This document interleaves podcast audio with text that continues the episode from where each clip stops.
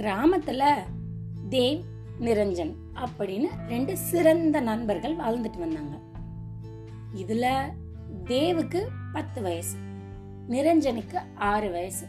இருந்தாலும் ரொம்ப ஒத்துமையா எப்பவுமே சின்ன சின்ன சண்டை கூட போட்டுக்காம விளாண்டுட்டு இருப்பாங்க. பட்டம் விடுறது கோலி குண்டு அடிச்சு விளையாடுறது தண்ணியில போய் நீச்சல் அடிக்கிறது இது மாதிரி பொழுதுக்கும் விளையாட்டு தான் அவங்களுக்கு ஒரு நாள் ரெண்டு பேரும் என்ன பண்ணாங்க? நம்ம எப்போ பாரு நம்ம வீட்டுக்கிட்ட கிராமத்துக்குள்ளேயே விளையாடுறோமே. கொஞ்சம் வெளியில போய் விளையாடலாம் அப்படின்னு முடிவு பண்ணி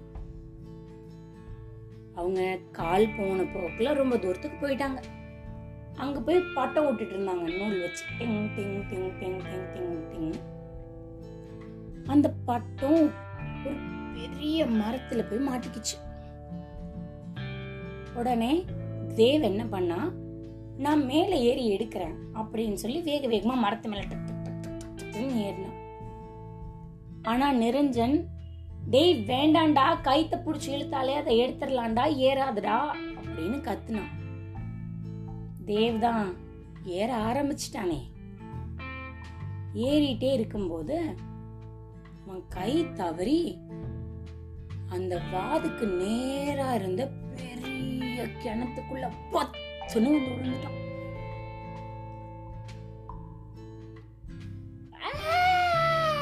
அப்படின்னு கத்திட்டே போய் பொத்துன்னு உள்ள விழுந்துட்டான்.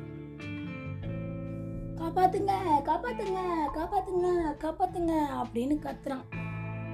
விழுந்த உடனேயே நிரஞ்சன் ரொம்ப தூரத்துல நின்னுட்டு இருந்து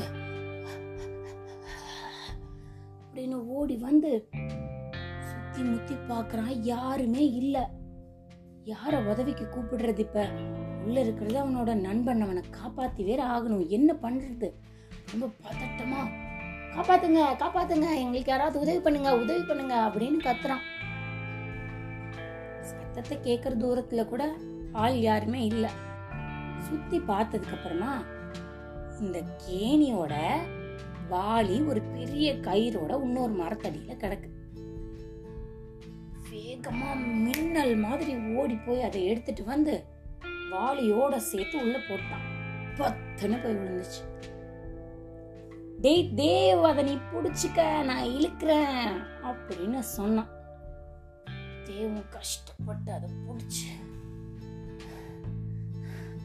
எப்படியாவது காப்பாத்திருடா நண்பா அப்படி நினைச்சிட்டு அந்த வாலியையும் கயிறையும் இறுக்கி பிடிச்சிட்டான். நிரஞ்சனால நிற்கவே முடியல. தோள்பட்ட தோள்பட்டை மேல கயிறை வச்சு ரெண்டு கையையும் வச்சு ரொம்ப தூரத்துக்கு நடந்து போய் இழுத்து திருப்பி பக்கத்துல வந்து நடந்து போய் இழுத்து ஒரு வழியா அவனோட நண்பனை மேல கொண்டு வந்துட்டான். நம்பவே முடியல ரெண்டு பேராலையும். ஏன்னா நிரஞ்சன் சின்ன பையன். தேவு பெரிய பையன். ஆனாலும் நண்பனுக்கு ஒண்ணுன்னா அப்படியெல்லாம் விட்டுற முடியுமா? காப்பாத்திருவோம்ல அப்படின்னு நிரஞ்சன் அவன் நண்பனை காப்பாத்திட்டான்.